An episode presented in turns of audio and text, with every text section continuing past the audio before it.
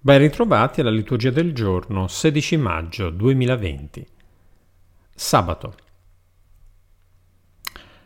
Continuiamo nella lettura degli Atti degli Apostoli. Il testo ci propone, dopo l'Assemblea di Gerusalemme del capitolo quindicesimo, l'inizio del secondo viaggio missionario.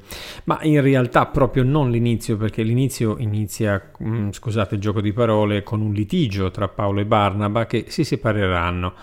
E ci racconta che arrivato appunto a Derbe e all'Istra trova Timoteo, un frutto della prima predicazione che, eh, nato da donna giudea, credente da padre greco, eh, segue Paolo, ma lo seguirà e Paolo gli chiederà la circoncisione da, da, adulto, diciamo un impegno molto importante. Mm, su questa, su questa richiesta specifica di Paolo tornerò nelle considerazioni finali dandovi qualche indicazione perché Sila nell'assemblea di Gerusalemme eh, Paolo non lo vuol far circoncidere e anzi lo porta volutamente di padre greco per provocare una risposta da quelle che lui chiamerà le colonne. Comunque lo vediamo un attimino dopo. Importante è vedere come la missione eh, sia eh, agita da due criteri. Le chiese andavano fortificandosi nella fede e crescevano di numero ogni giorno. E il secondo elemento è che eh, vengono nominate varie regioni, ma sempre con l'attenzione allo spirito di Gesù non permise di andare lì, piuttosto che il Macedone che lo supplica in visione, vieni in Macedonia e aiutaci.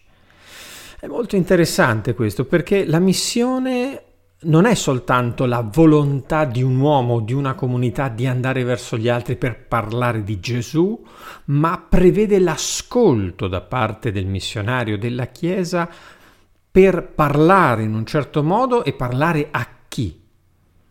E quindi è frutto di preghiera, di disponibilità davanti a Dio, di ascolto. Poi certamente anche di generosità e di dono attraverso la parola e la testimonianza. Il salmo che ci viene proposto il Salmo 9900, è un salmo famoso ed è uno dei salmi di Yahweh e ci viene proposto eh, il canto delle opere di Dio. Riconoscete che solo il Signore è Dio. Egli ci ha fatti e noi siamo suoi, suo popolo e gregge del suo pascolo. Eh. E quindi riconoscere la nostra dipendenza come singoli, come comunità dal Signore. E in questo tempo di coronavirus, poi eh, grazie a Dio da lunedì potendo celebrare nuovamente la Santa Messa, dobbiamo sentire proprio dentro di noi questo atteggiamento, servite il Signore nella gioia, presentatevi a Lui con esultanza, eh? Eh, perché dobbiamo anche mostrare la nostra gioia di incontrarlo e di riconoscerlo come nostro Signore. Il Vangelo, proseguendo nella lettura di ciò che abbiamo letto ieri, e cioè che eh, Gesù ci dà la sua vita, il suo mistero di rapporto col Padre, quindi il suo comandamento, ci ha introdotti pienamente, vi ho chiamati amici e quindi ci dona anche le conseguenze dell'essere suoi. Se il mondo vi odia, sappiate che prima di voi ha odiato me. Se hanno osservato la mia parola, osserveranno anche la vostra. Però lo ascoltiamo comunque questo Vangelo nella sua compiutezza e poi faremo qualche considerazione finale. Se il mondo vi odia, sappiate che prima di voi ha odiato me. Se foste del mondo, il mondo amerebbe ciò che è suo. Poiché invece non siete del mondo, ma vi ho scelti io dal mondo, per questo il mondo vi odia. Ricordatevi della parola che io vi ho detto. Un servo non è più grande del suo padrone. Se hanno perseguitato me, perseguiteranno anche voi.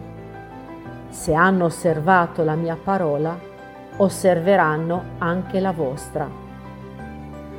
Ma faranno a voi tutto questo a causa del mio nome, perché non conoscono colui che mi ha mandato.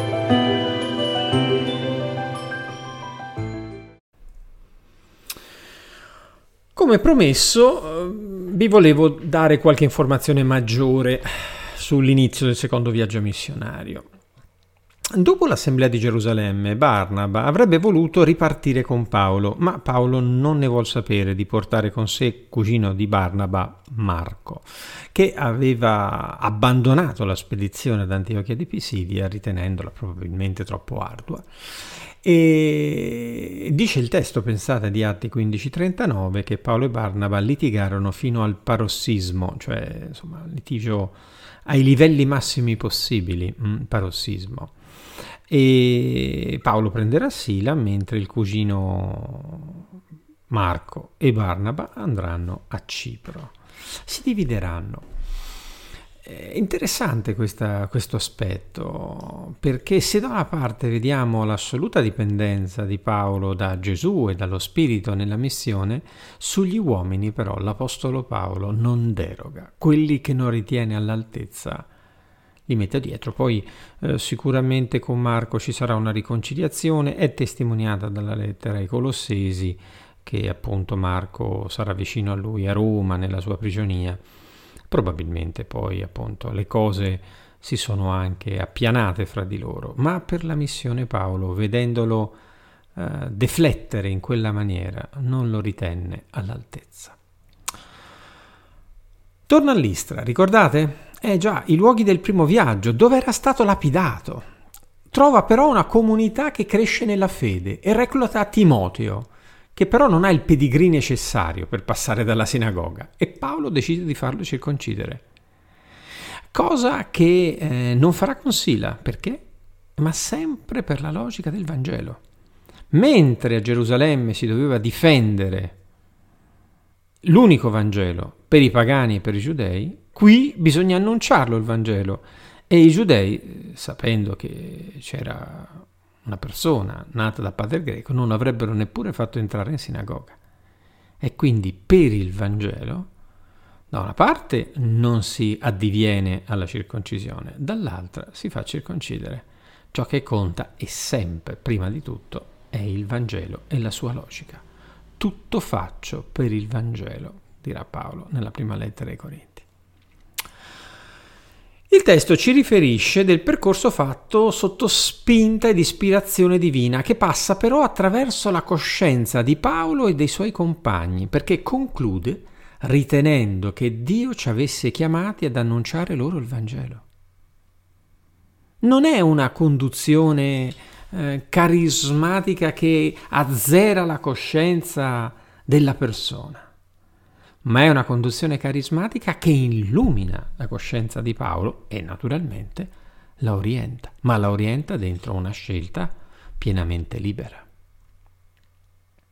Il Salmo canta la bontà del Signore, acclamate, riconoscete che cosa? Perché il Signore è buono.